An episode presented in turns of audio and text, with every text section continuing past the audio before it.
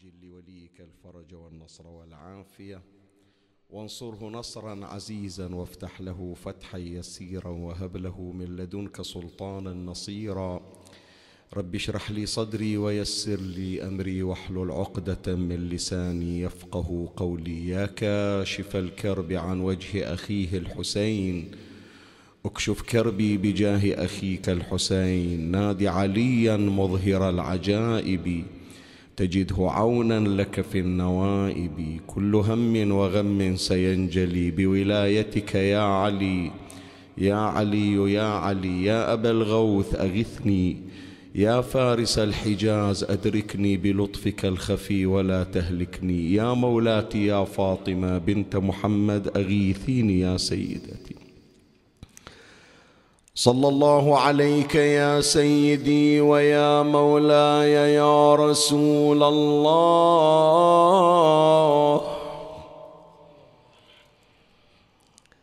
صلى الله عليك يا مولاي يا حبيب الله وعلى ابن عمك أمير المؤمنين.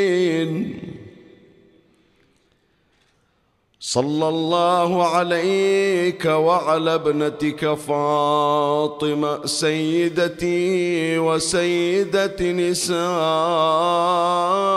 العالمين.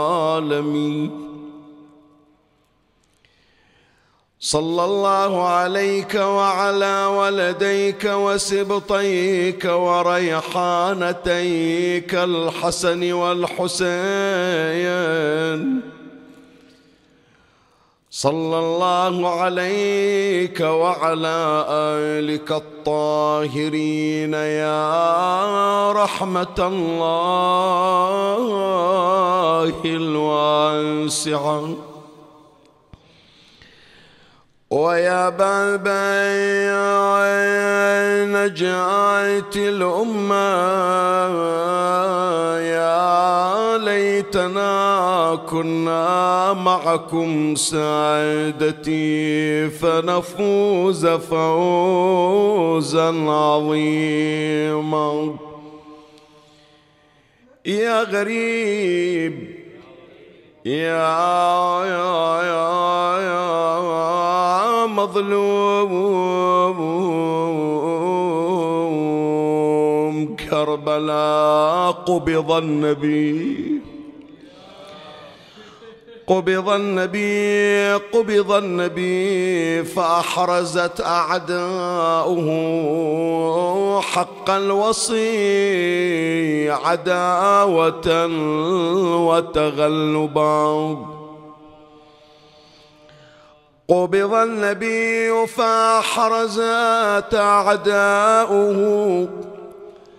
حق الوصي عداوة وتغلبا وأدار أدلم حول دار المرتضى حطبا ليحرقها على أهل العباد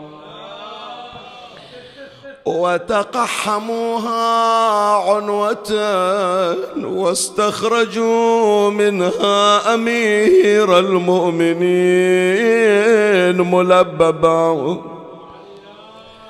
فأتتهم الزهراء ترجو أنها ترعى فروعها الدلام وأرعبا. آه آه ضربا وجيعا ضربا وجيعا مؤلما يا ويلهم ماذا جنت بنت النبي فتضرب؟ ضربا وجيعا مؤلما يا ويلهم. ماذا جنت بنت النبي فتضرب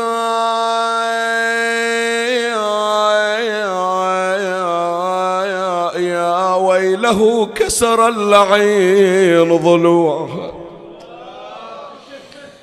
يا ويله كسر العين ضلوعها. ظلما وأسقطها الجنين الأطيب يا ويلي. بسمار بسمار بسمار يا أبويا ما حلال العيش بسمار بسمار بسمار يا أبويا ويوم فقدك علي. بسمار يا يا ابويا نبته بالصدر.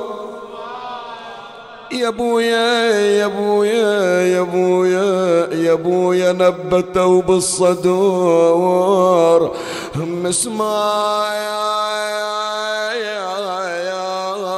وكسر ضلعه وطحت فوق الوطي انكسر ضلعه وطحت فوق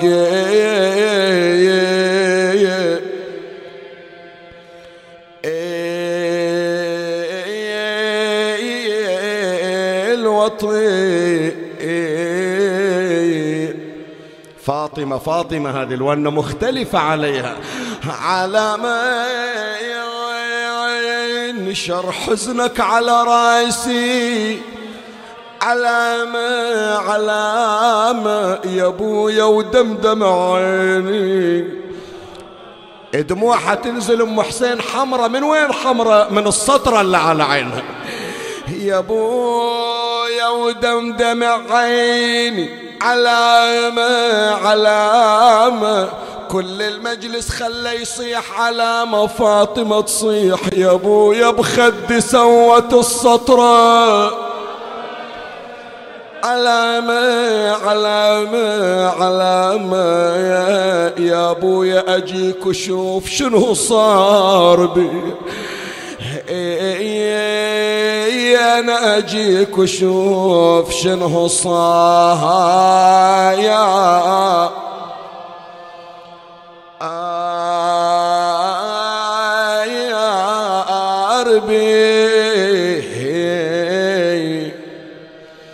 وصيت فوق المنبر بالدرة المعصومة. وجتني يا أبويا بعدك هالأمة المشومة؟ بويا ليتك تشوف الغالية فوق الوجه ملطومة.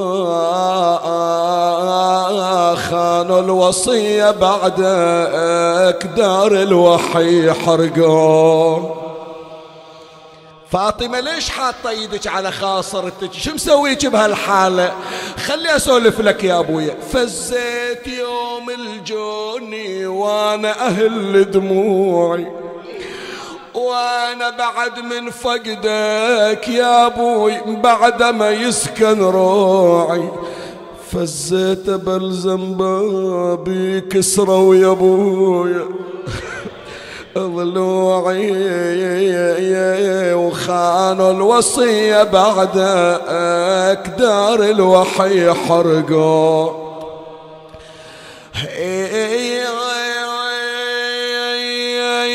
بس غبت يا عزي وشاني وشاني وشاني عدوك إلى بيتي إجاني.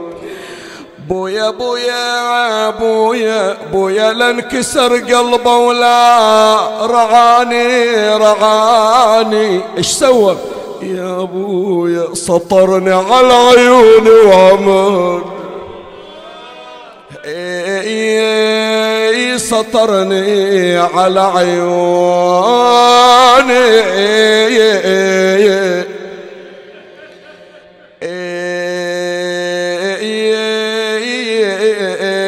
وعماني كان النبي يسأل فاطمة وهو في القبر. فاطمة ما تنضرب الحرمة إلا إلا ما عندها والي. وأنا ما طلعت من الدنيا إلا مخلي لك والي يحمي الدنيا والكون. عندك حلال المشاكل. اسمع النبي شنو يحكي ويا الزهرة من داخل قبره بلسان الحال. علي وين؟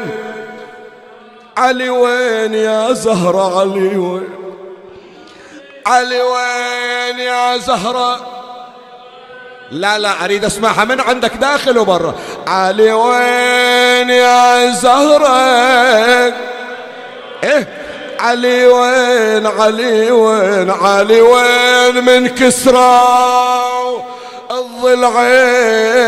الضلعين علي وين لما سطرة والعين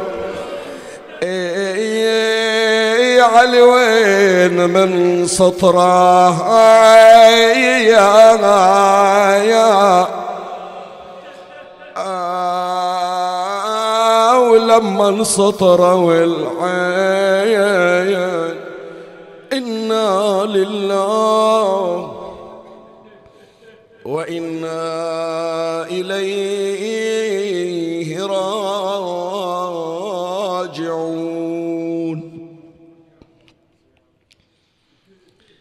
قالت مولاتنا صديقة النساء فاطمة الزهراء عليها السلام.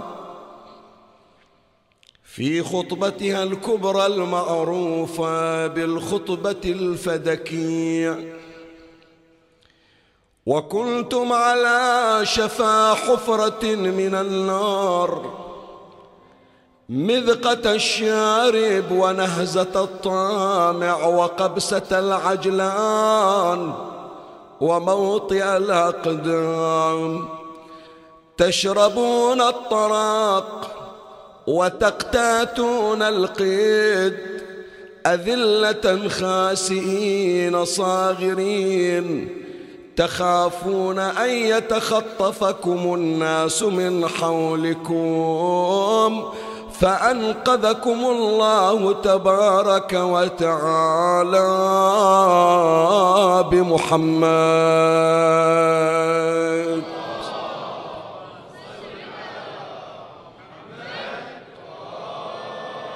فأنقذكم الله تبارك وتعالى بمحمد صلى الله عليه وآله بعد اللتيا والتي وبعد أن بني منيا ببهم الرجال وذؤبان العرب ومردة أهل الكتاب.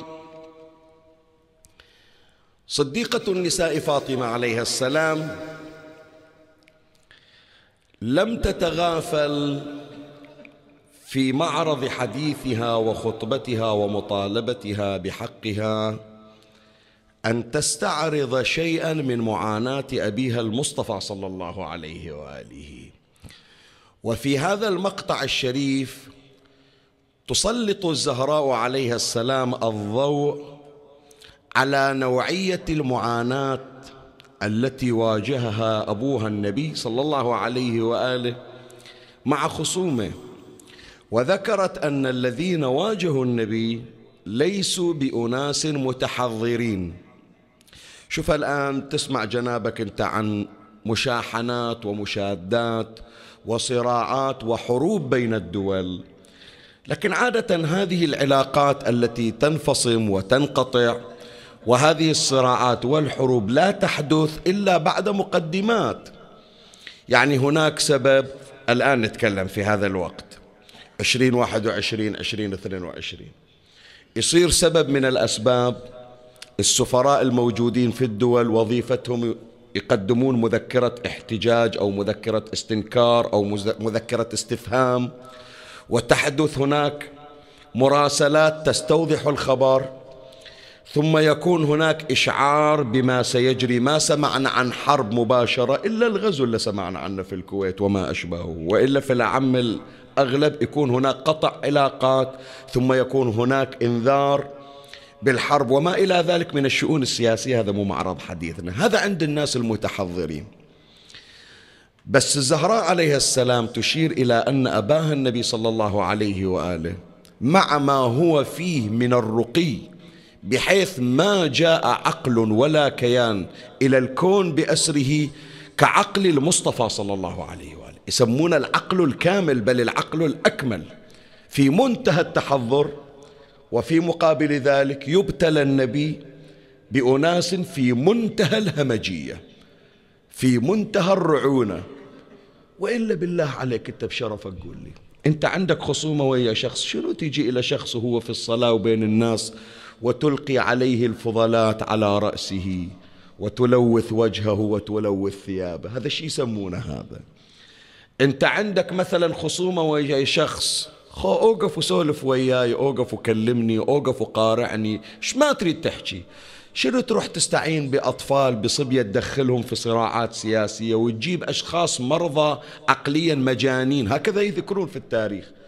يستعين أبو جهل ويستعين أبو لهب بصبية مكة وبمجانينهم ويأمرونهم بأن يلقوا الحجارة ويضعون الأشواك في طريق المصطفى. إيش تسميه هذا؟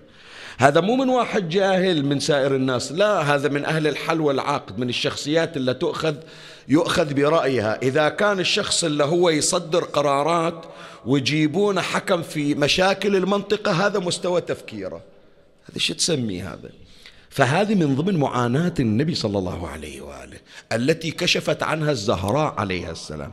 وذكرت هذا التعبير وبعد أن مني ببوهم الرجال وذؤبان العرب ومردة أهل الكتاب. يعني من جهة أناس قساة غلاظ وأناس مثل ما يعبرون عنهم صعاليك لا يحفظون حرمة ولا ذمة. أكو واحد يقول لك لا أنا عندي خلاف وياك بس الآخرين اللي متعلقين بيك ما لي علاقة بيهم. تدري من الخصومات اللي مرت على النبي شنو؟ منها مثلا أنه يستغلون خروج النبي ويجون إلى داره فيرجمون زوجته خديجة من فوق سطح الدار بالحجارة. ما عندهم قدرة على مواجهة النبي. لا يستغلون طلعة للتبليغ يجون إلى زوجته من وراء الباب يرمون الحجارة. أو لا مثل ما صنع أبو لهب أنه زيد خلافك ويا النبي. لا يأمر ولده بأن يطلق زوجته لأن زوجة بنت النبي صلى الله عليه وآله أم كلثوم بنت رسول الله أو ربيبة رسول الله. ناس همجيين ناس كما عبرت عنهم الزهراء عليها السلام. ذئاب مفترسة ذؤبان العرب. الذئب بعد ما عنده مواراة أنه ما عنده مراعاة أن هذه الفريسة قادرة على الركض أو مجروحة. عندها مثلا صغار ترعاهم أو لا. خلاص ذئب. يفكر فقط في الافتراس. ثم التلون مردة أهل الكتاب. كل يوم براي يعقد اتفاقية ثم ينقض. تقول هكذا عاش أبي رسول الله صلى الله عليه وآله. ومع ذلك فإن النبي في قبال هذه الأهواء وهذه الآراء وهذه الوحشية وهذه الغلظة عاملهم النبي صلى الله عليه وآله بالتسامح. شوف تخيل أنت تبتلى بشخص الله لا يبليك. ومطلوب من عندك أن تتعامل بالصفح وبالمسامحة وبالعفو وبامتصاص الحنق والغضب. هكذا كان النبي. كلما ازدادوا عليه شراسة ازداد عليهم صفحا وعفوا. فلهذا في ذكرى شهادة رسول الله صلى الله عليه وآله أسست هذه السلسلة المباركة التي أطلقت عليها عنوان رسول التسامح وهو نبينا محمد صلى الله عليه وآله.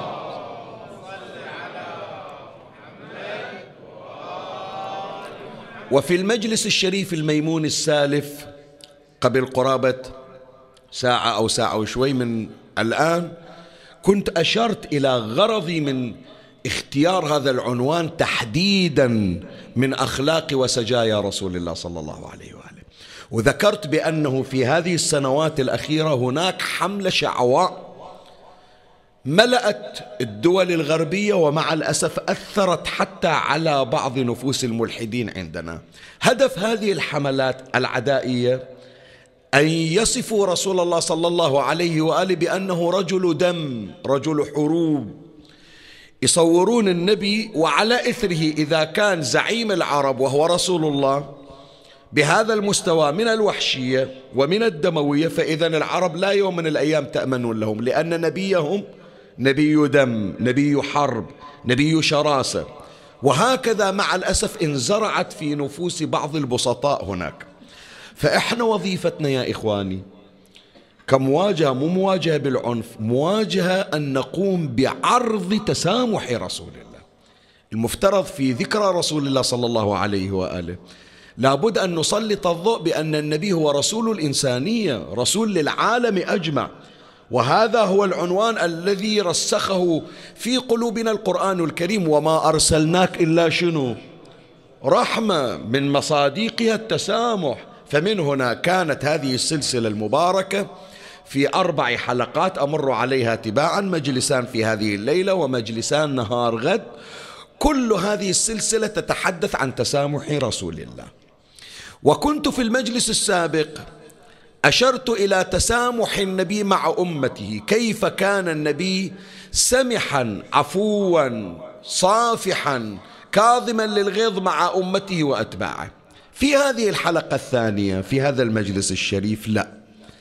راح أسلط الضوء كيف أن النبي تعامل بتسامح مع أعدائه وخصومه. فإذا سأنقل لك في مجلسي هذا صورا من سماحة رسول الله صلى الله عليه وآله مع الأعداء مع الخصوم مع الطرف المقابل. كيف حول المعادي إلى موالي؟ كيف امتص غضبه؟ صور أذكرها. وأسأل من الله تبارك وتعالى أن ينير قلوبنا بأنوار المصطفى وأن يجعلنا محمديين. وهذا ما أشرع فيه وفي البدء هدية إلى رسول الله صلى الله عليه وآله في هذه الليلة ثلاثا بأعلى أصواتكم. صلوا على محمد وآل محمد. اللهم صل على محمد وآل محمد. اللهم صل على محمد وآل محمد. اللهم صل على محمد وآل محمد. الصورة الأولى التي يذكرها المؤرخون وأرباب السير والتي تكشف لنا تسامح رسول الله صلى الله عليه وآله مع خصومه وأعدائه. عادة من تمر على سيرة النبي إذا تحاول تقتني كتاب يتحدث عن سيرة رسول الله صلى الله عليه وآله يشيرون إلى عفو النبي تسامح النبي مع عدائه يذكرون هذا الموقف. وهو موقف لشخص مشرك. استطاع أن يأتي إلى رسول الله صلى الله عليه وآله وكان الرسول صلى الله عليه وآله بعيدا نوعا ما عن أصحابه في بعض المعارك. غزوة يسمونها غزوة ذات الرقاع. بعضهم يقول أنها غزوة عسفان. النبي انعزل لغرض من الأغراض وهذا الشخص جاء وقرر وأقسم أن يقتل النبي. التفت إلى النبي شاف بأن النبي مخلي سيفه على كتر فإجا هو هذا الشخص المشرك وانقض على سيف النبي صلى الله عليه وآله. زين لما أخذ سيف النبي جاءت يد الإعجاز. جبرائيل هبط ودفع هذا المشرك ووقع على وجهه ووقع السيف من يده. فالنبي بأبي وأمي قام وتناول السيف. سيفه أخذه من يد المشرك. الآن انقلبت الطاولة. سابقا هذا المشرك هو الذي يهدد رسول الله صلى الله عليه وآله. الآن العكس. صار النبي المفترض في موقف التهديد. يقول له الآن من يخلصك مني؟ فاش تتصور واحد معرض للخطر واللي جاي يواجهه شخص مشرك طالع لحربه ومن مصلحة هذا المشرك أنه الآن يقتل محمد لأنه بعد من يقتل محمد ذول المسلمين ليش باقين؟ زعيمهم ونبيهم قتل. فيخلص نفسه ويخلص جماعته. الغرض اللي جاي من أجله أنه يفرق المسلمين يتفرقون بقتل نبيهم. زين النبي المفترض شو يسوي؟ أبسط شيء أنه ما تريد تقتله جرده من السلاح. صحيح لو لا؟ هذا سلاحك أنت جاي تهددني تريد تقتلني فأنا ما أضمن. أعطني سلاحك وروح ما أقتلك أنا. هذا أبسط شيء. بس خلي أقرأ لك نص الرواية لتتعجب من سماحة رسول الله صلى الله عليه وآله. إنصافا إحنا طبعا ما نتعجب لأن نعرف حجم النبي ما نعرف إنصافا بس هكذا نتصور أن النبي في منتهى الفضائل. بس هذا المشرك تعجب من رسول الله. خلي أقرأ لك نص الرواية. الرواية يذكرها العلامة المجلسي في بحار الأنوار في الجزء العشرين يقول وخرج رسول الله صلى الله عليه وآله لبعض حاجته. يعني في المعركة من وصلوا النبي راح عنده حوائج يريد يقضيها لوحده ما حد وياه. وخرج رسول الله صلى الله عليه وآله لبعض حاجته. وقد وضع سلاحه فجعل بينه وبين أصحابه الوادي الظاهر بأنهم واصلين إلى مكان بين جبلين. وصاير هناك وادي. والنبي ما ما يريد أحد صوبة. فخلى الفارق المكاني بينه وبين أصحابه هذا الوادي بين الجبلين. و فجعل بينه وبين أصحابه الوادي. فأتى قبل أن يفرغ من حاجته السيل في الوادي. نزل مطر وصار ماء حال بين النبي وبين أصحابه. النبي صار وحده أصحابه صاروا على كتر. فأقبل فأتى قبل أن يفرغ من حاجته السيل في الوادي والسماء ترش المطر يعني. فحال الوادي بين رسول الله صلى الله عليه وآله وبين أصحابه.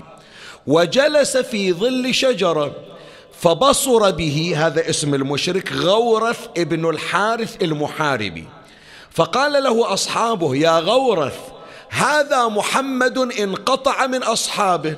فرصة الآن. إحنا ما نقدر نوصل لمحمد لأن جماعته وياه. الآن محمد ما حد وياه. فقال قتلني الله إن لم أقتله. وانحدر من الجبل ومعه السيف قد سله من غمده. وقال يا محمد من يعصمك مني الآن؟ منو يدافع عنك؟ جماعتك هناك بيننا وبينهم السيل وأنا السيف بإيدي وسيفك مو عندك. من يعصمك مني الآن؟ فقال رسول الله صلى الله عليه وآله الله. الله هو اللي يعصمني. فانكب عدو الله لوجهه. طاح. من غير شيء طاح. هذا من نقول جبرائيل دفعه. راح يبين في نهاية الرواية. فانكب عدو الله لوجهه. فقام رسول الله صلى الله عليه وآله فأخذ سيفه وقال يا غورث من يمنعك مني الآن؟ أنت من ساعة تقول منو اللي يدافع عني؟ الآن انقلبت الآية. الآن منو يدافع عنك أنت؟ يا غورث من يمنعك مني الآن؟ قال لا أحد. النبي قال له قال أتشهد أن لا إله إلا الله وأني عبد الله ورسوله. شوف النبي قد يعني هذا جاي قتله والنبي يعرض عليه الإسلام بحيث يدخل الجنة. لا ومو بس هذا النبي يعطيه فلوس تالي النبي يغذيه. زي واحد جاي يقتلني. بس ذاك يتكلم من منطق الشرك والنبي يتكلم من منطق الرحمة. قال أتشهد. أن لا إله إلا الله وأني عبد الله ورسوله؟ قال لا. زين ما يريد يشهد قتله؟ لا. قال لا ولكني أعهد أن لا أقاتلك أبدا ولا أعين عليك عدوا تدري إيش سوى النبي؟ قال له أنا إسلام ما أسلم لكن أعطيك عهد.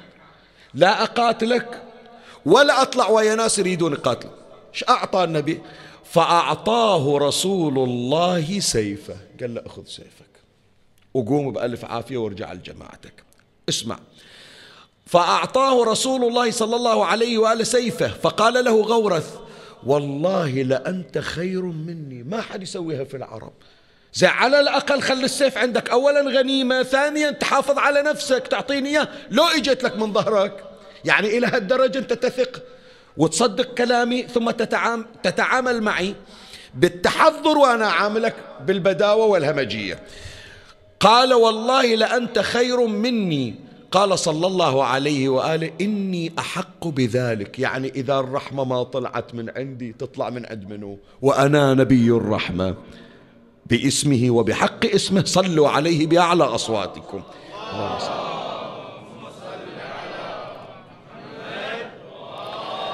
فقال له غورث والله لأنت خير مني. قال صلى الله عليه وآله إني أحق بذلك. وخرج غورث إلى أصحابه فقالوا يا غورث لقد رأيناك قائما على رأسه بالسيف فما منعك منه؟ ليش ما قتلته؟ قال والله أهويت له بالسيف لأضربه فما أدري من زلخني بين كتفي. يعني واحد ضربني ما يدري أنه جبرائيل وجبرائيل هو الذي دافع عن النبي. فخررت لوجهي وخر سيفي وسبقني إليه محمد فأخذه. هذه الحادثة يا إخواني دائما تذكروها خصوصا لشخص يوم من الأيام يقرر الخصومة ويقرر العراك ويقرر المشاجرة ويقرر بأنه يقابل الخصم بالسيئة. ويعرف بأن الدنيا من تأسست ما تأسست على المواجهة. البند الأول في أول أيام الدنيا العفو والمسامحة. شلون شيخنا؟ أنا أقول لك شوف القرآن الكريم إلا جسد النبي صلى الله عليه وآله في هذا الموقف. أول أيام الكرة الأرضية. أول أيام الدنيا من صار الصراع بين قابيل وهابيل. هابيل شي يقول لقابيل؟ لئن بسطت إلي يدك لتقتلني ما أنا بباسط يدي إليك لأقتلك إني أخاف الله رب العالمين.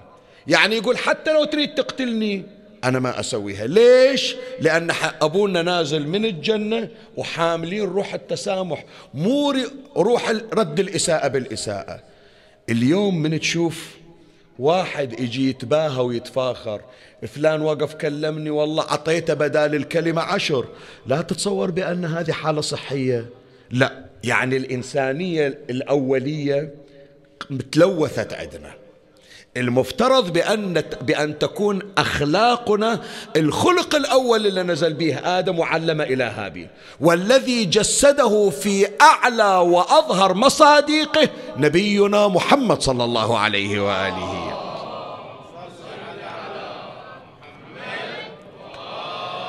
فهذه هي الصورة الأولى من صور تسامح النبي صلى الله عليه وآله مع أعدائه وخصومه. خلنا نجي إلى صورة ثانية. إذا هذه تقول لا موقف عرضي. النبي متى هو يعرف هذا غورث؟ وغورث متى؟ توهم متعارفين. ما صار لهم نص ساعة ساعة. لا خلي أجيب لك موقف يثير استغرابك أكثر وأكثر. النبي صلى الله عليه وآله عنده أولاد عم اثنين. والواقع هم ثلاثة. واحد اسمه عتيبة الثاني اسمه معتب الثالث اسمه عتبة. هذول منو؟ أبوهم أبو لهب. عتيبة ذاك لأن إلى أن مات هو على عدائه مع رسول الله. بس دول الاثنين عتبة ومعتب ولد أبي لهب. أبو لهب كان يرسلهم أمهم أيضا المكنات بأم جميل. كانت ترسلهم لأذى النبي صلى الله عليه وآله. وكان أبو لهب يطلع وذول الأولاد وراه وكانوا يؤذون النبي. كانوا يعاملون النبي بمنتهى القسوة. أبو لهب من وراء النبي يصيح لا تصدقوه فإني فإنه ابن أخي وإني أعلم. وينسب بعض الألفاظ اللي ما أحب أن أنا أذكرها بخصوص النبي. تقرأها من تجي إلى سيرته. وذول الأولاد الاثنين ويا أبوهم. بس شوف الغرابة يا إخواني. خلنا نقرأ السورة اللي كلنا نحفظها من يوم إحنا أطفال. تبت يدا أبي لهب وتب ما أغنى عنه ماله وما كسب. سيصلى نارا ذات لهب ومنه وامرأته مذكورة أولاد أبو لهب. ما هو أبو لهب وزوجته. مع العلم ذول الاثنين كانوا ويا أبوهم. لكن مع ذلك لم يذكرا. ليش؟ لأن أبو لهب خاتمة خاتمة سوء. أم جميل زوجة أبي لهب خاتمتها خاتمة سوء. لكن ذول الاثنين لا. ختم الله لهم بالحسنى. أذوا النبي مدة بقاء في مكة 13 سنة. من راح النبي إلى المدينة إلى ثمان سنوات. يعني 23 سنة تقريبا. تخلي 13 وتضيف عليها أيضا ثمان سنوات. فتقول 11 سنة 21 سنة عفوا. 21 سنة وممتلئ قلوبهم بغضا وعداوة لرسول الله. اجى النبي صلى الله عليه وآله إلى مكة فاتحا مكة في السنة الثامنة للهجرة. والله تبارك وتعالى يخاطب النبي إنا فتحنا لك فتحا مبينا. شنو يعني فتح مبين يا جماعة؟ فتح مبين مو بس الفتح العسكري. الله تبارك وتعالى يلين القلوب لرسوله محمد. فمن ضمنهم ذول الاثنين اللي كانوا مؤذين من قبل. النبي نبي الرحمة نبي العفو نبي التسامح. كلمته الرائدة التي نحفظها. لابد نذكرها في مثل هالأيام.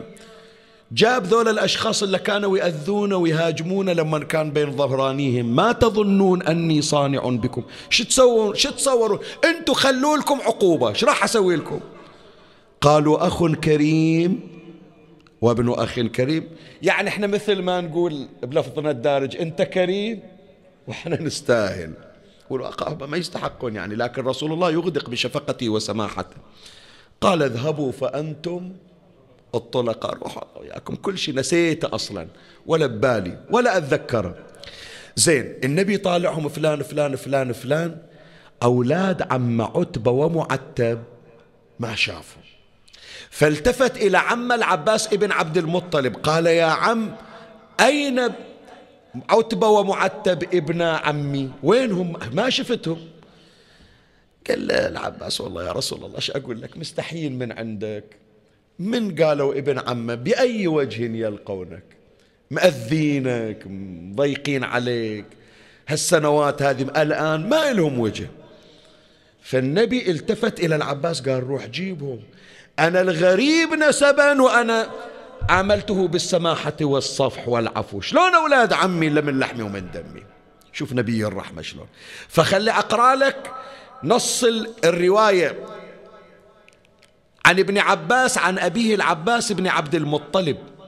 قال لما قدم رسول الله صلى الله عليه وآله مكة في الفتح قال يا عباس أين ابن أخيك عتبة ومعتب؟ لا أراهما. شوف النبي شلون يتفقدهم. مع العلم مأذين أين ابن أخيك عتبة ومعتب؟ لا أراهما. قال قلت يا رسول الله تنحيا في من تنحى من مشركي قريش. فقال لي اذهب إليهما وأتني بهما. قال العباس فركبت إليهما بعرنة يعني راح برعنة يعني يقول رحت إلهم بسرعة. أريد أجيبهم. فأتيتهما فقلت إن رسول الله صلى الله عليه وآله يدعوكما فركبا معي سريعين حتى قدما على رسول الله صلى الله عليه وآله. فدعاهما إلى الإسلام فأسلما وبايعا. الآن صح أسلموا. شوف هذه الحالة يعرفها الشخص الشريف. حتى لو هذا الشخص اللي أسأت إلى سامحني بس من أقعد وياه في مجلس ومن أشوف وجهه وتطيح عيني بعينه. أتذكر الأيام الخوالي اللي أذيت فيها. صحيح لو لا؟ حتى لو ما سولف حتى لو أبدا نسى كل شيء أنا ما أنسى. إذا عندي نب ما أقدر أنسى. فالنبي صلى الله عليه وآله يعرف ذول أولاد عمه. البذرة مالتهم بذرة نظيفة لكن تأثير الأب وتأثير الأم السيئين شوف النبي إيش سوى صلى الله عليه وآله. خلي أكمل لك الرواية. فأسلم وبايعا ثم قام رسول الله صلى الله عليه وآله فأخذ بأيديهما وانطلق بهما يمشي بينهما يعني واحد عن يمينه واحد عن شماله حتى أتى بهما الملتزم وهو ما بين الكعبة والحجر الأسود. فدعا ساعة ثم انصرف النبي. فترة قاعد يدعو ثم انصرف والسرور يرى في وجهه. يشوفون النبي فرحان متبسم. قال العباس فقلت له سرك الله يا رسول الله فإني أرى في وجهك السرور. فقال النبي صلى الله عليه وآله نعم إني استوهبت ابني عمي هذين ربي فوهبهما لي. قلت يا ربي ادري هم أذوني. بس أنا إحنا بألفاظنا ألفاظنا في الخليج نقول طاح الحطب. تمام؟ يعني ما اكو شيء بقلبي شايل فأنا أطلبهم من عندك يا ربي. أريدك من أريد ذولا الأولاد هالاثنين عتبة ومعتب من عندك. إذا عليهم شيء من غبار الشرك يكون توهب إلي. فيقول بدعائي الله تبارك وتعالى جعلهما صفحة بيضاء استوهبتهما من ربي فوهبهما لي. تدري من أثر دعاء النبي سووا ذول الاثنين؟ إلا كانوا من قبل أذون النبي. تاليها صار من أشد المدافعين عن رسول الله. في غزوة حنين انكسر المسلمون كل معظم المسلمين تركوا النبي وراحوا إلا القلائل. كم اللي ثبتوا؟ تسعة. بقية المسلمين انهزموا. تسعة وقفوا. من التسعة ذول الاثنين. عتبة ومعتب. واحد لازم زمام ناقة النبي والثاني لازم سرج ناقة النبي. يقولون يا رسول الله يجي سهم يطيح بينا ولا توصل إليك شوكة واحدة. حتى معتب هذا الثاني في ذيك المعركة وصل سهم وأصاب عينه وتلف عينه. دفاعا عن رسول الله. شو اللي حول العداوة إلى محبة وعشق؟ دعاء رسول الله صلى الله عليه وسلم. فلهذا من وراء هذه الصورة الثانية اللي ذكرتها إلي شغل في إثارتين سريعا أمر. الليلة ليلة شهادة النبي صلى الله عليه وآله. الليلة للذكرى رحيل رسول الله صلى الله عليه وآله. الآن يسمعون صوتي بالبحرين خارج البحرين بالخليج العربي حتى إلى أوروبا والولايات المتحدة عبر البث وفيما بعد. بعد رفع هذا المجلس. من تسمعون هالكلمة يا أحبائي؟ أما آن الأوان أن ننهي خصوماتنا كرامة لرسول الله صلى الله عليه وآله. مو عيب أقول أنا مو عيب. ببيت واحد وتحت سقف واحد. يجمعنا الرحم يجمعنا الدم يجمعنا الإسلام يجمعنا الولاء.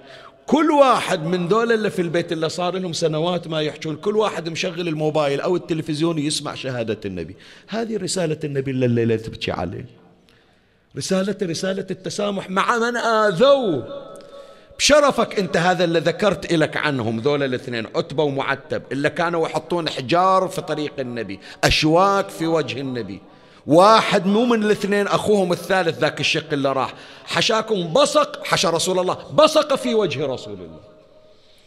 مع ذلك النبي كله قال غسله أشتريه ولا أبيعه. وشوف ذول الاثنين شلون صاروا. فإذا كنا على خطى النبي أليس حري بنا؟ أليس حريا بنا أن نتأسى بهذا الخلق من رسول الله صلى الله عليه وآله؟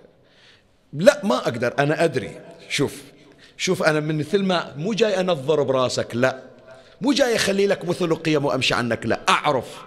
أعرف صعبة. شيخنا اللي سووه مو شوية. شيخنا لو تدري إيش سووا بي ما تلومني. لو تشوف إيش قد آذونا إي نعم. بس منو اللي يثقل قلبك على أرحامك وإخوانك؟ هو الشيطان. استعن برسول الله. استعن برحمة رسول الله. وحتى تتحلحل هذه المشاكل والقضايا العالقة أكثر من الصلاة على محمد وآل محمد. اللهم صل على محمد.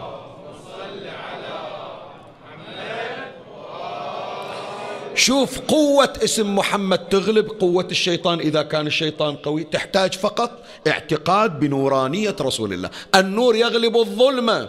وما في قلبك من عداء هي من ظلمة الشيطان. فاستعن بنور محمد صلى الله عليه وآله. اللهم صل على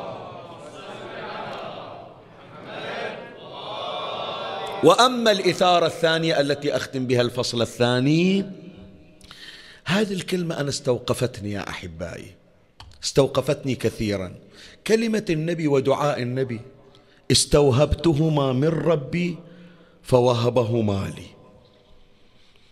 شنو يعني؟ يعني هم ما قدروا يتوبون. بس أنا اشتغلت على توبتهم هم ما قدروا يصلحون أنفسهم بس أنا اشتغلت عليهم. بدعائي أنا رزقوا التوبة ورزقوا المجاهدة والقرب والصحبة. فأنت يوم اللي يصير عندك ذنب أو معصية وتحس نفسك مو قادر تتغلب عليه اطلب من رسول الله أن يستوهبك من الله كما استوهب ولدي عمه. جرب. جرب قول يا رسول الله حاولت سنوات أريد أتوب ما أقدر. ما أدري شنو الحل. ما ظل شيء إلا سويته. قل يا رسول الله وضعت نفسي بين يديك. في بعض الروايات يا إخواني رسول الله ما إجا عند الملتزم إجا عند المستجار فألصقهما بجدار الكعبة. تخيل بأن يد النبي على ظهرك والنبي مقد منك إلى الله. ومو أنت اللي تحكيه لا هو النبي يدافع عنك ويطلبك من عند الله. يقول يا ربي هذا أحبه يحضر بمجلسي دائما يصلي علي دائما يثوب إلي وطايح بشدة وإذا ما أوقف إلى في شأن الآخرة شلون أوقف إلى في شأن الدنيا؟ شأن الدنيا أمر متأخر عن شأن الآخرة. فإذا خليت النبي هو الذي يدافع عنك بس تحتاج أن تقوي علقتك برسول الله صلى الله عليه وسلم. تالي النبي هو يسعى في صلاحك ولو أنهم إذ ظلموا أنفسهم شي يسوون؟ جاءوك فاستغفروا الله واستغفر لهم الرسول لوجدوا الله توابا رحيما. أسأل الله تبارك وتعالى أن ينور قلوبنا بأنوار محمد وآل محمد صلوات الله عليهم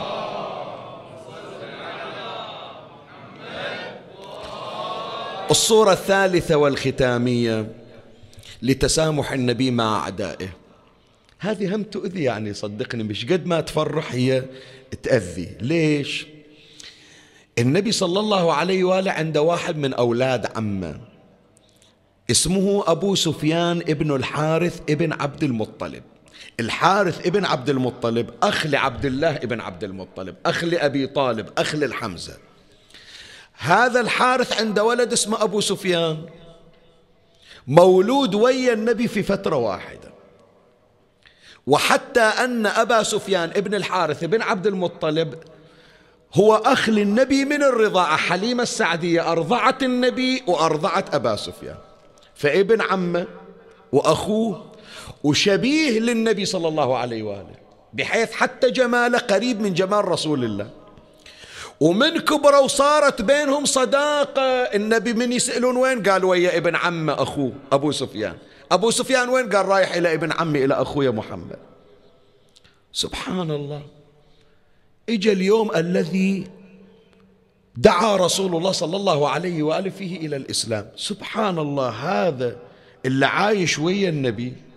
طيلة هذه الفترة بس سمع أن محمد يدعو إلى الإسلام كأن الشيطان تربع في قلبه. صار من أكثر الناس بغضا لرسول الله. شلون صارت والله ما أدري. إن شاء الله ما عندي يعني بالمجلس وما بس يمكن مر علينا من هالنوع.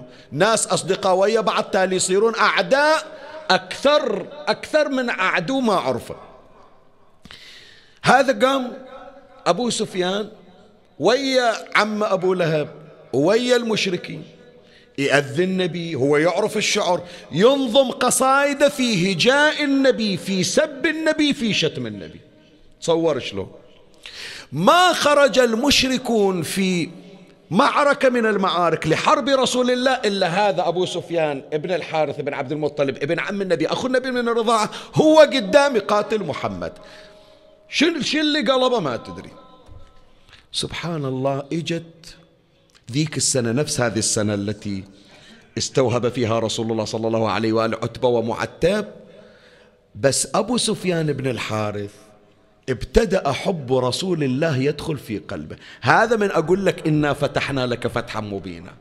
مو الفتح العسكري لا قلوب كانت متحجرة. جبلت على البغض تحولت إلى محبة.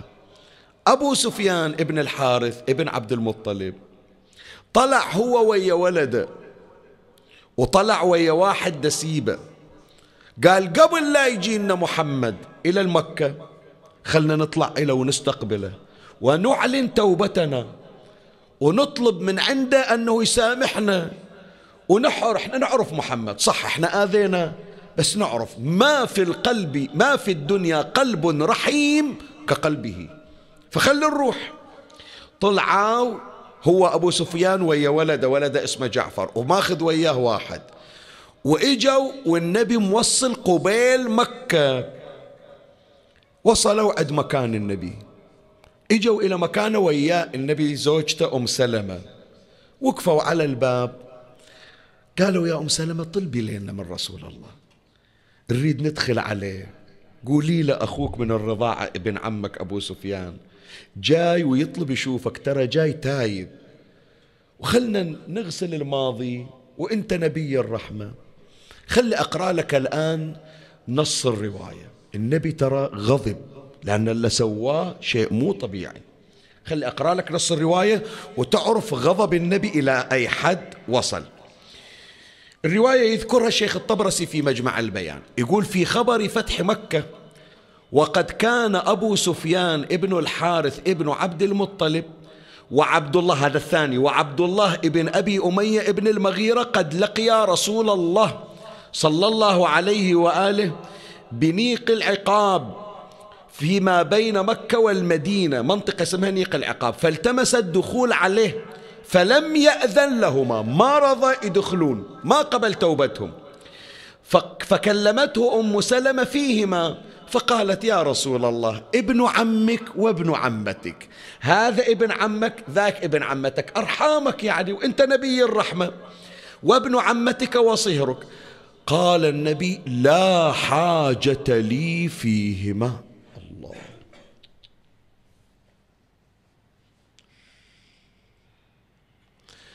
هي لحظة صمت شوية ثلاث ثواني. شوف هالعبارة بس لو تخليها ببالك وتحفظها وطلعك تمشي وتفكر فيها. كلمة النبي لا حاجة لي فيهما. لا حاجة لي فيهما يعني الله ما إلى حاجة فيك. ذاك البعيد. اسأل ربك أن لا يصدر منك ذنب فيقول النبي لا حاجة لي فيك. كلمة إلى كل واحد راح المدينة ومفكر يطب على النبي. قبل لا يوصل خليه يستعرض لستة الأعمال التي قام بها. ويفكر شو مسوي هو بينه وبين الله ما حد يدري عنه. بس خلي هذه الكلمة قدام عينه لا يجي يوم رسول الله يقول لا حاجة لي فيك.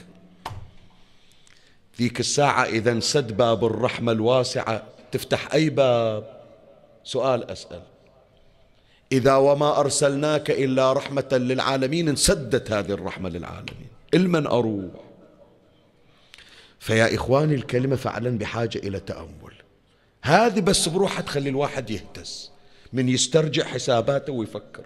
خاف مسوي شيء وأنا ما مهتم إله لكن رسول الله مهتم للي سويته. ويوم اللي أجي أزوره ويوم اللي ألقاه في المحشر ويوم اللي أعول عليه أقول إن شاء الله باكر يشفع لي إنما ادخرت شفاعتي لأهل يقول روح لا, لا حاجة لي فيك. شوف الكلمة الآن. شوف الكلمة.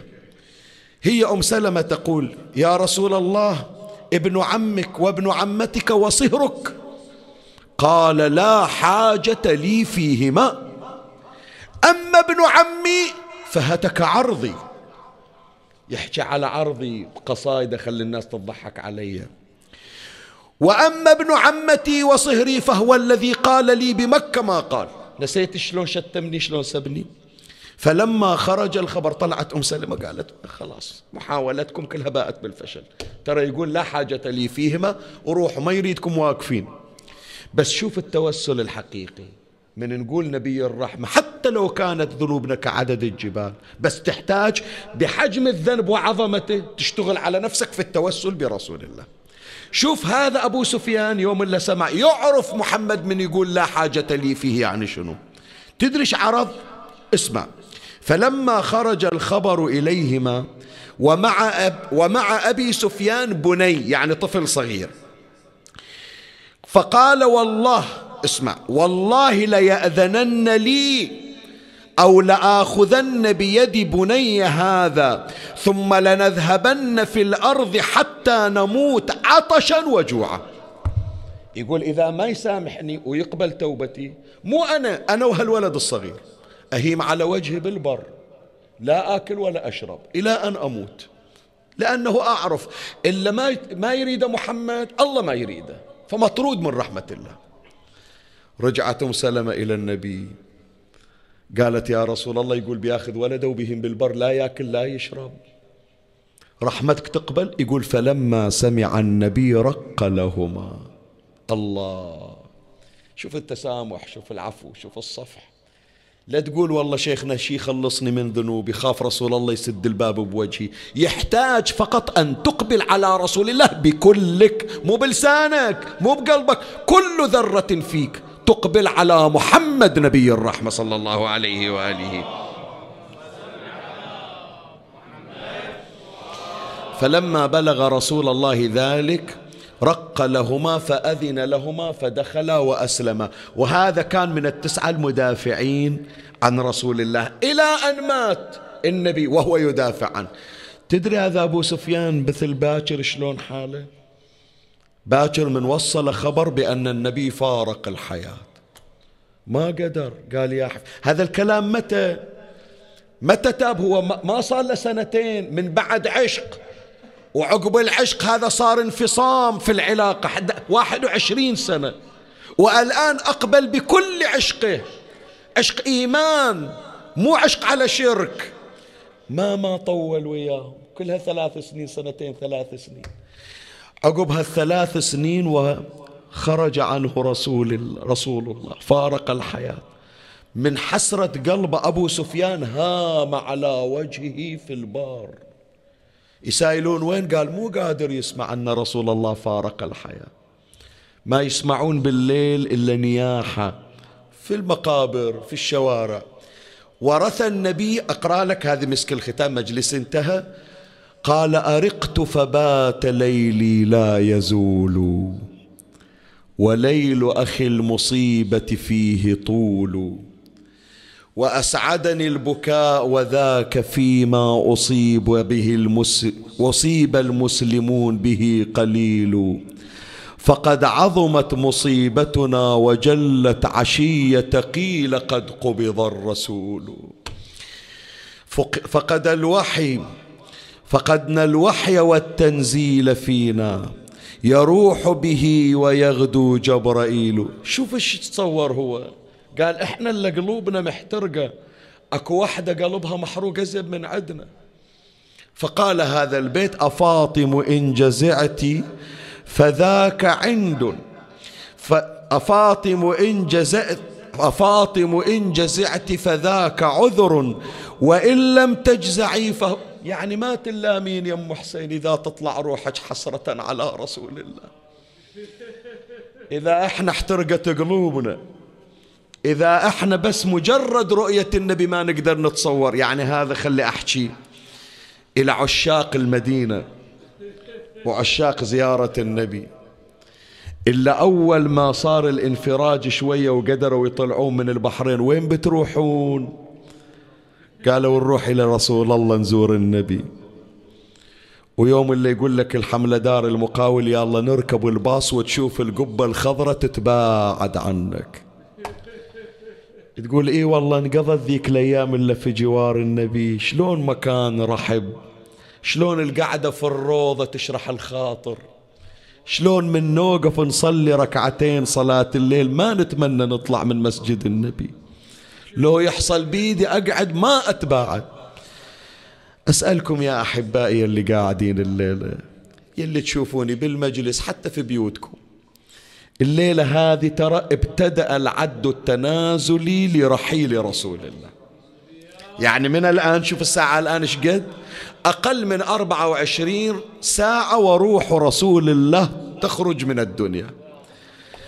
سؤال يا أحبتي جاوبوني شو تقولون الليلة؟ نامت فاطمة غمضت عينها إلا تشوف أب يحمل حنانا ورحمة برحمة وحنان محمد. إلا تشوف جمال كجمال محمد وكلها أقل من 24 ساعة ويدفنونه بالمقابر. تعرف تغمض عينها الليلة؟ الحسن والحسين اللي دائما رسول الله يشيلهم على ذراعه ينامون الليلة. بعد معشوقة قلبك زينب إلا من فتحت عينها على المصايب. نايمة زينب الليلة. وين تنام عمي؟ ترى الليلة ترويض واستعداد لليلة الحادي عشر. وكم مرت علي الليال مني العين؟ ما نامت. هي واحدة من الليالي. إلا عناها ملا عطية. الليلة أهل البيت سهرانين. الليلة أهل البيت في بكاء وعويل. إلى الصباح حتى فارقوا خلي نروح وياهم. لأن مولاة الزهرة بعد يومين ثلاثة ما حطت فاتحة على أبوها. ما خلوها تحط عزية على أبوها. لا حطوا النار على باب بيتها. فخلي الليلة يكون إحنا من المواسين. نقعد ويا الحسن ويا الحسين ويا أمير المؤمنين ويا الصديقة الزهراء حتى نكون نواسيهم الليلة رسول الله على فراشه. يغشى عليه ساعة ويفيق أخرى. من يريد يوقف حتى يصلي ما يقدر يسند أمير المؤمنين والفضل بن العباس. الليلة بعد ثقل حال رسول الله. طلب الأخير التفت إلى أمير المؤمنين قال يا علي ادعوا لي حسنا وحسين فإنهما ريحانتاي من الدنيا. خلي يجون أتونس وياهم شوية. أنسى الألم من أشوف وجه الحسن وجه الحسين. فأقبل حسن وأقبل حسين فلما رأيا جدهما ممددا على الفراش رميا بنفسيهما على رسول الله.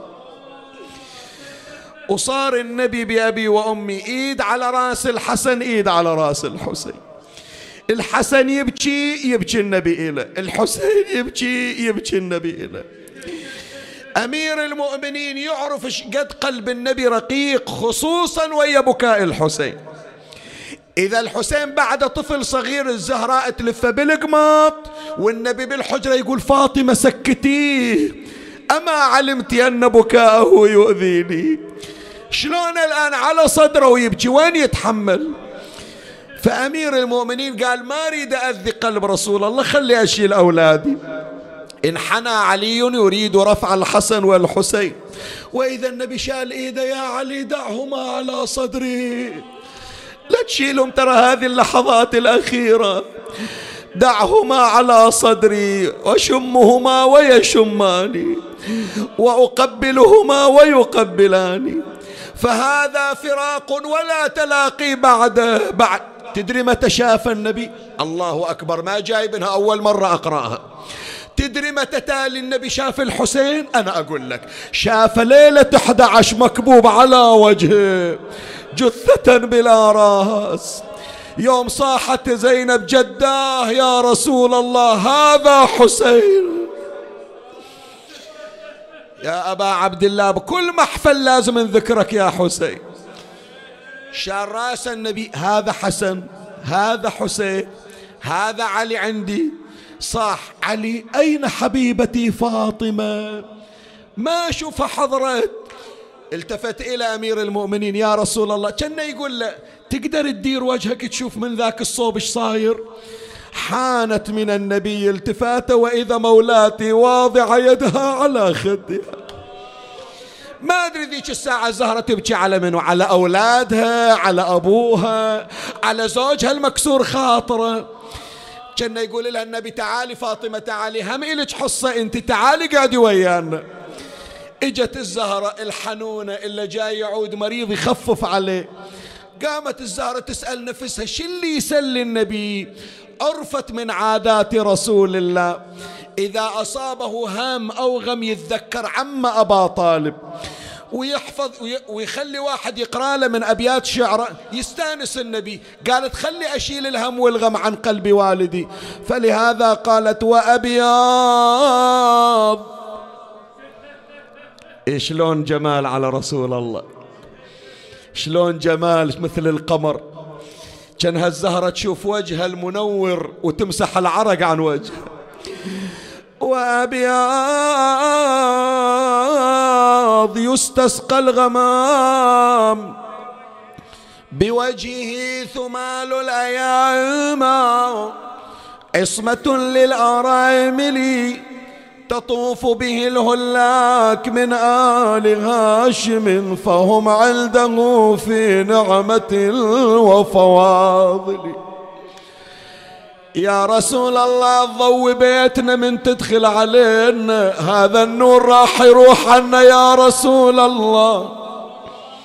اتذكر اتذكر حكايتها باكر. صبت علي مصايب. لو أنها صبت على الأيام صرنا ليالي. الله يعينك يا أم حسين. قال يا فاطمة لا تقولي هذه المقالة. إنها مقالة عمك يا أبي طالب. يعني هيجيبون بالفرح. الآن المصايب نازلة. ولكن قولي وما محمد إلا رسول. قد خلت من قبله الرسل. أفإن مات أو قتل انقلبتم على أعقابكم. ومن ينقلب على عقبي على عقبيه فلن يضر الله شيئا. وسيجزي الله الشاكرين. فاطمة بطل البواج انكسر قلبي يا حزين. لازم يا بنت اليوم عزك تفقدينا وثوب المصايب عقب عيني تلبسينا. اسمعني. ومنك يكسرون العدا بالباب ضلعي ويلي طاحت على أبوها تصيح بدمع سجاب. البيت هذا أريدك أنت تقرأ. إن كان ضلعي يكسرونه صاير الباب وصل وصل كرار بيا ووصل أصحاب. لا حد علي يجتري يا قرة العين. ضاعوا أولادي يا أبويا ضاعوا. شوفهم قدام عينك. هذا الحسن مكسور قلبه من يجبره وهذا الشهيد حسين منه يشم نحره ومنه عقب عينك يحط فوق. صدرا ذلت يا أبو إبراهيم من بعدك الصبطين أويلي قالها يا فاطم لجرعت كاس المنية جيبك يا زهرة لا تشقينا. علي علي. وصد للحسن ومدامع بخده جريه وشاف الحزن لحل عظامه وقرح العين. أويلي قال له يا عقلي ذوبت قلبي من بجاك. ونادى يا أبو الحسنين بالله سكت ابناك. علي ودعتك الله يا علي والملتقى. هناك هناك وشبكة الزهرة على رسول الله بليده. وصلنا وصلنا. ترى ينتظرون هذين البيتين تحديدا لن واحد على الباب يتخفى بكلامه ينادي يا هالبيت النبوة والإمام. بالله ادخلوني على المظلل بالغمامة. أطلب الرخصة من النبي سيد الكون. قال النبي قومي يا زهرة وافتح الباب. هذا الذي ما يهاب من حاجب وبواب. يم الحسن هذا المفرق بين الأحباب الأحباب. بس الله الله عقب عين بحسن وحسين. راد علي يقوم يفتح الباب. الزهرة قالت لا أبو حسين خليك عند راس أبويا يحتاجك أبويا رادوا أولادها يفتحون الباب. قالت لا انتو يستانس أبويا لين شافكم أنا أقوم أفتح الباب. إجت أم الحسن وقفت ورا الباب من الطارق؟ قال يا سيدة النساء شخص يريد الدخول على رسول الله. قالت خلونا ويا أبونا. ما عدنا إلا بس الليلة وماشي عنا. قال يا سيدة النساء اسمع إيش أقول لك. أنا ملك الموت. أرسلني ربي, أرسلني ربي إليكم.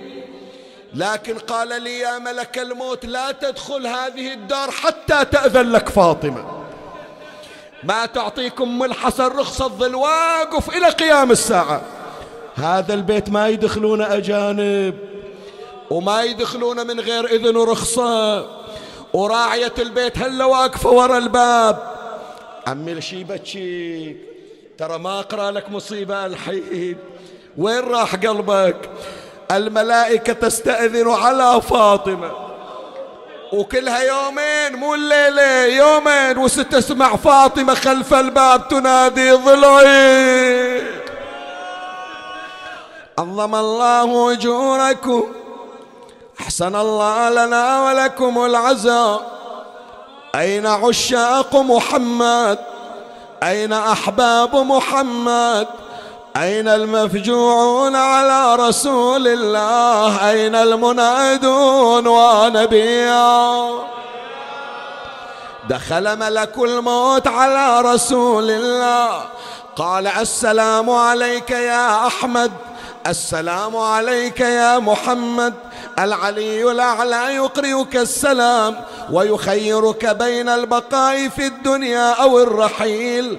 قال جبرائيل يا محمد وللآخرة خير لك من الأولى. ولسوف يعطيك ربك فترضى. فقال النبي يا ملك الموت اشرع فيما أمرت به. هذا وأمير المؤمنين عند رأس رسول الله. وقد رفعت الملائكة رؤوسها من صوامع العباد. وجبرائيل يصفق بجناحيه وينادي هذا آخر هبوطي إلى الدنيا. أهل العزاء وملك الموت يقبض في روح محمد. ضجة ضجة تفرح قلب الزهراء. والنور يشرق من جبينه وجبرائيل يقول يا ملك الموت رفقا فيك في روح محمد. قال يا جبرائيل أما تنظر إلى أبواب السماء؟ قد تفتحت كرامة إلى روح رسول الله. آجركم الله وفاضت روح رسول الله. أين الصارخ ونبيا أين المنادي ومحمدا؟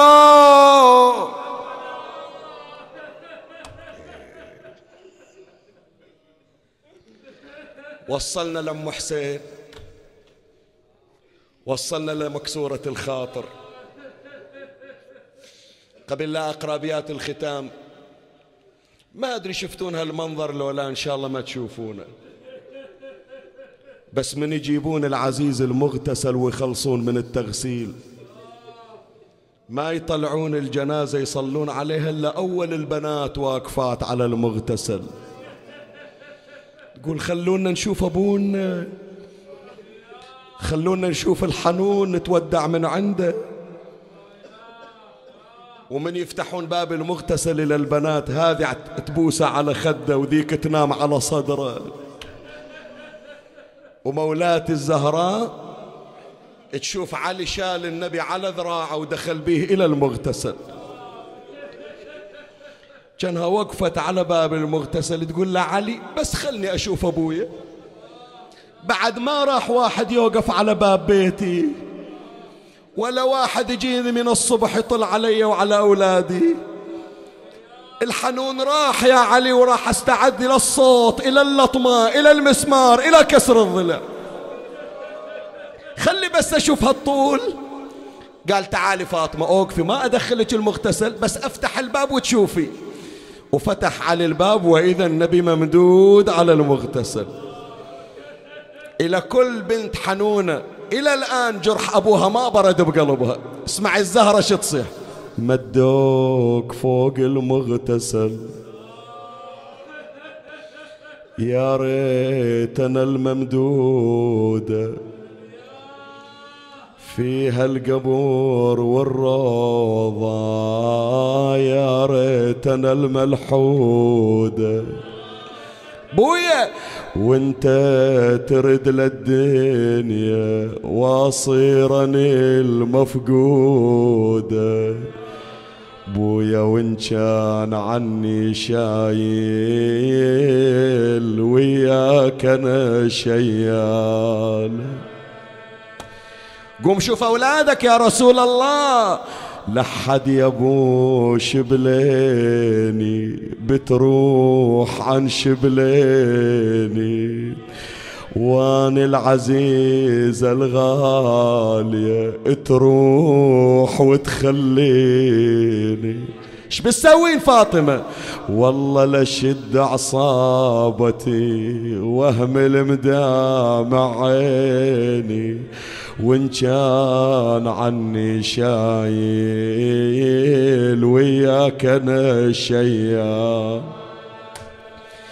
خاف الزهرة الليلة مرت علينا المجلس يا جماعة. مولاتي ما تدور مجلس بارد تريد مجلس حار حتى تونفي فخلي نطيب خاطرها. كل مجلس حنة واحدة داخل وبرا صوت مشترك. اسم الله على طولك يا جماعة. هل الهاشمية. على المغتسل ممدود يا خير البريء. وويلا يا مرتضى اكشف لي عن الوالي وجماله شيل الجفن عن وجهه تودع شبال. هذا الحسن مكسور قلب انظر الحال. وهذا الشهيد حسين عبراته جري وويلا كلكم تحفظون البيت يلي تغسل والدي. وين الأعمال؟ فوق المنابر ما حلي حلو الجهام قبل تشيل خليت ودع اليتام من بعد للبيت ما نرتجل جي علي كم قبر بتحفر الليلة؟ فاطمة إحنا عندنا جنازة واحدة.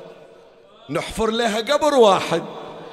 قالت لا أبو حسين سووا قبرين ودفنوني ويا أبويا بعد.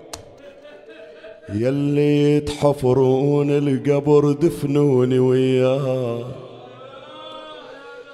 ما أقدر أشوف البيت خالي من محياه قشرة تراه تصير عيشتنا. بليا بعد النبي ما أريد هالدنيا الدنيا كانها مشت الزهرة من عند المغتسل. وعلي يسألها وين فاطمة؟ وين رايحة؟ قالت عندنا فاتحة. بيجون الناس يعزونا بيدخلون علينا البيت بيواسونا بأبويا. خلي أجهز المكان للمعزين. وثلاثة أيام الزهرة قاعدة تقول منو راح يجي يخلف علي؟ عينها على الباب. ورا ثلاثة أيام إجوا اللي يعزون. تدري شلون؟ أول هذا اللي ما قريته أول مرة أقرأه أقرأ قدامك الآن. أنت اسأل الزهرة قول لها مولاتي وين بتحطون الفاتحة؟ شايفين إحنا عدنا لو لا؟ إذا العزيز يجون معزين أكثر يدورون الماتم الكبير. يقولون ساعة هذا الماتم ما يشيل ندور ماتم أكبر منه. أكو واحد أعظم من رسول الله؟ فالمعزين لازم دنيا سماء وأرض. فاطمة وين بتحطون الفاتحة؟ اسمع إيش قالت. قومك يا أبويا ما رعوني برا المدينة طلعوني. ومن البكى عليك منعوني بويا ومن الضرب ورمت متوني. سطروني يا بويا على عيوني. شن عندك ويا زهرة؟ ليش تحرك المجلس الآن أكثر؟ بويا بويا من عادة المفقود أبوها قوم يجوها ويعتنوها. وعلى المصيبة يصبروها. ما شفنا الذي تفقد أبوها. ورا الباب عصرا. يا شباب يلي, ديو يلي عيونكم حمراء يلي حتى أطفالكم منزلين رؤوسهم يبكون على الزهر الليلة. هذه الليلة مسك الختام نختم موسمنا. من أول ليلة من ليلة حادي إلى غاية البارحة. كل ليلة نذكر زينب. الليلة لو ما نذكرها ينكسر خاطرها لو لا. تقول يوم ختمتون المجلس نسيتوني. زين أنا أسألك رد علي لا تبكي لا أريدك ترد علي. مولاة الزهراء يوم طبوا عليها عدها باب لاذت به. حتى ما حد يضربها لاذت ورا الباب. زينب يوم طبوا عليها الخيمة عدها باب تصير وراه جاوبني لا تبكي حصلت باب تحتمي بيه. تسمع. من الخيم زينب طلعوها وحرقوا قلبها براس أخوها وجيبوا إليها راس أخوها وسبوا الزكية. وشتم أبوها ولو بكت بالصوت ضربوها. منو تمنى ذيك الساعة يحضر؟ تحفظ البيت لولا يا حسن يا زهرة. تعالي تعالي شوفي كربلاء اش سوت. أنا صوبك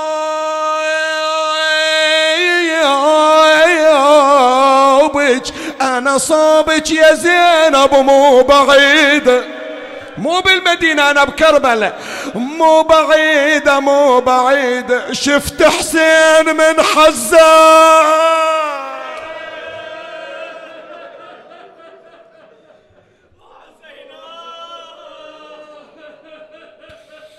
اللهم صل على محمد وآل محمد.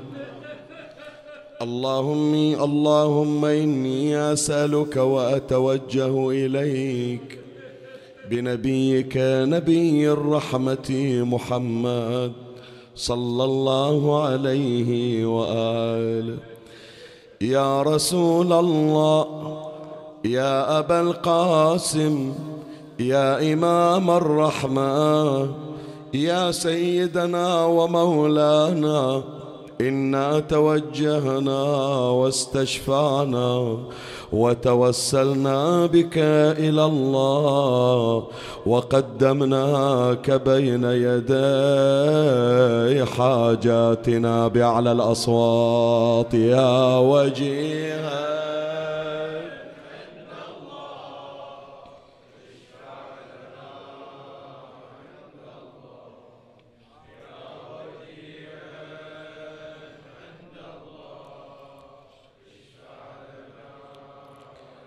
إلهي بجاه المصطفى عليك إجا إلهي بجاه المرتضى عليك إلهي بجاه الزهراء عليك إلهي بجاه المجتبى عليك إلهي بجاه شهيد كربلاء عليك إلهي بجاه الأئمة النجباء عليك إلهي بجاه صاحب الزمان الحجة ابن الحسن. اسمع لنا واستجب يا الله اقض حوائجنا وحوائج إخواننا المؤمنين سيما من سألون الدعاء. اشف مرضاهم وأمراضهم أمراضهم اقض حوائجهم أد عنهم الدين اغن عنهم من الفقر. اللهم إنا نتضرع إليك للمحرومين من الذرية ارزقهم الذرية الصالحة. أصلح لهم في أولادهم وبناتهم. وفق أولادنا وبناتنا. استر على أعراضنا بسترك. اللهم بيض وجوهنا عند إمامنا صاحب العصر والزمان. شرفنا برؤيته وارزقنا شرف خدمته. اجعلنا من خلص حواريه وخدامه وارزقنا تقبيل يديه وأقدامه. وارض اللهم قلبه عنا فإن في رضا قلبه رضاك. ترحم على أموات وأموات الباذلين والسامعين والمؤمنين سيما من لا يذكره ذاكر يا رب العالمين.